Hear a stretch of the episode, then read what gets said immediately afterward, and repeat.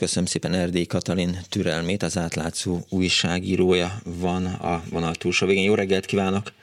Jó reggelt kívánok! Arról beszélgettem ma reggel itt Kis Benedek József nemzetbiztonsági szakértővel, hogy, hogy miért volt érdemes vajon török harceszközöket, páncélozott harcjárműveket vásárolnia Magyarországnak. Azt mondta a nemzetbiztonsági szakértő, hogy a török harceszközök azok jól kipróbáltak, tehát eh, meglehetősen sok konfliktusban eh, tökéletesítették ezt a, ezt a fegyverzetet. Magyarország hadipotenciálját tekintve elenyésző, nincs jelentőség annak, hogy vásároltunk tíz ilyen gidránt, és még azt is említette, hogy talán olcsóbbak ezek a fegyverek, mint hogyha mondjuk az Egyesült Államoktól vásárolnánk. És a hallgatókkal is egy kicsit arról azon morfondíroztunk 6 és 7 óra között, hogy vajon miért titkosították 30 évre a török fegyverüzlet részleteit, hát nyilván azért, mert hogy nem az a titok, hogy hány harcjárművet vettünk és mennyi pénzért, hanem az, hogy kikloptak el itt egy nagyobb mennyiségű készpénzt. Jól láttuk? Igen, minden bizonyal ezen a háttérben, hiszen a tegnap megjelent cikkünkben mi sem cáfoltuk azt, hogy ezek jó járművek lennének. Itt pusztán arról van szó, hogy titkosították a körülményeket, tehát nem tudjuk, hogy mennyire vette a magyar állam ezeket a Gidrának nevezett járműveket a török országi hadicégtől, a Nuroltól, és ugye nem is konkrétan direktben a gyártótól vették, hanem egy közvetítő cég beiktatásával, aminek két tulajdonosa van, az egyik egy magyar kormányközeli üzletember, a másik pedig egy török kormányközeli üzletember, tehát valamiféle jutalékkal ők jól járnak mert hogy, hogy kiderült, hogy megvizsgálták önök ennek a cégnek az adatait, ahhoz képest, hogy két évvel ezelőtt nulla forint volt a, a bevétele, azóta már rendes bevételt meg osztalékot tudott produkálni. Így van, ez a cég ez 2018-ban jött létre, és 2019-ben, tehát egy évvel később jelentek meg az arról szóló hírek, hogy Magyarország fog venni ilyen járműveket, és ennek a cégnek 18-ban és 19-ben nulla bevétele volt, tehát semmit nem csinált. A honlapján, amikor még működött, akkor írták is, hogy a tevékenységük az, hogy közreműködnek a gidránok beszerzésében, és 2020-ban, amikor megérkeztek a Magyar Honvédséghez az első járművek, mert egyenlőre 10 érkezett Törökországból, akkor hopp, hirtelen megjelent a cégnél több mint 4 milliárd forint bevétel. Kik ezek az emberek? Akik ebben az a cégben vannak.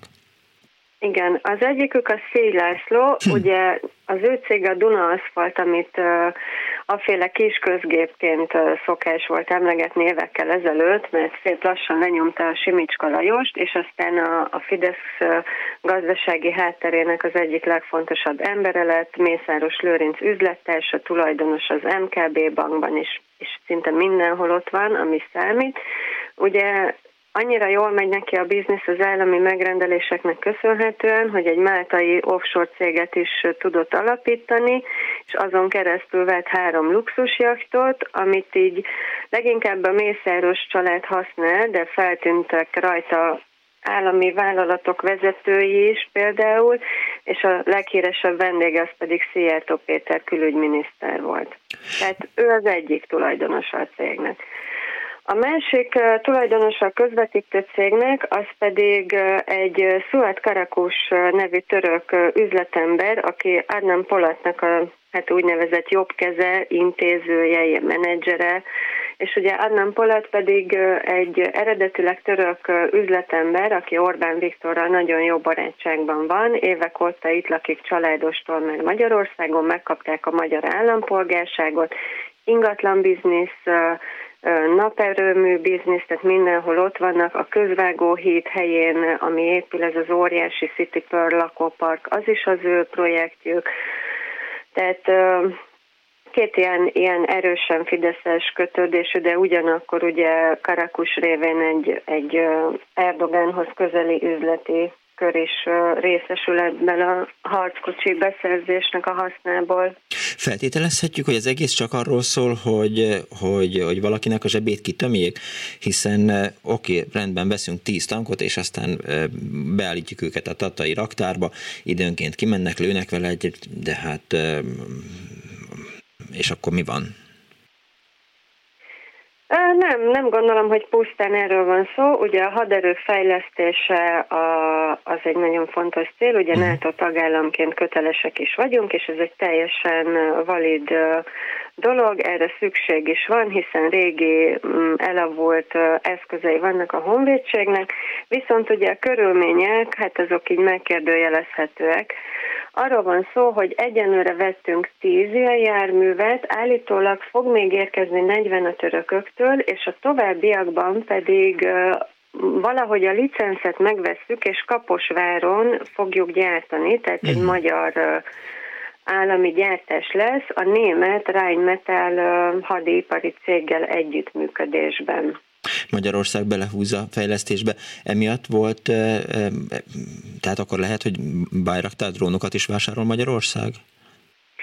Nem, török hírek szerint azt nem fogunk venni, és nagyon vicces, mert hát a hírek szerint azért nem, mert ugye az orosz-ukrán háborúban a Bayraktar drónok az ukrán részről az, az nagyon sok kárt okozott az orosz hadseregnek, és ezért mi nem veszünk, mert ugye Orbánik jobban vannak Putyinnal, és hát Putyin nem örülne, ha nekünk is ilyen orosz hadsereget írtó Bayraktar drónjaink lennének. Úgyhogy a hírek szerint egy másik típusú drónt, a Karaját fogjuk megvenni, erről már tárgyaltak is. Palkovics László gyakorlatilag bejelentette kész tényként, és ott is valami hasonló konstrukció lesz, de erről is alig lehet találni információt, mert mindenféle török beszerzést 30 évre titkosított a magyar kormány. Mondjuk ez nem meglepő, mert szinte mindent titkosítanak 30 évre, de hogy a drónok kapcsán is az a tervük, hogy veszünk egy pár darabot a török gyártótól, és aztán itthon a hírek szerint Békés Csabán fogjuk gyártani valamilyen német magyar-török koprodukcióban a többit. Hát jó, szerintem ez a 30 évre titkosítás, tehát magyar-török viszonyban sokkal egyszerűbb lenne 150 évre titkosítani valamit, sokkal komolyabb lenne az üzenet értéke. Nagyon szépen köszönöm Erdély Katalinnak, az átlátszó munkatársának, hogy rendelkezésünkre állt, további munkát kívánok. Köszönöm szépen, viszont, viszont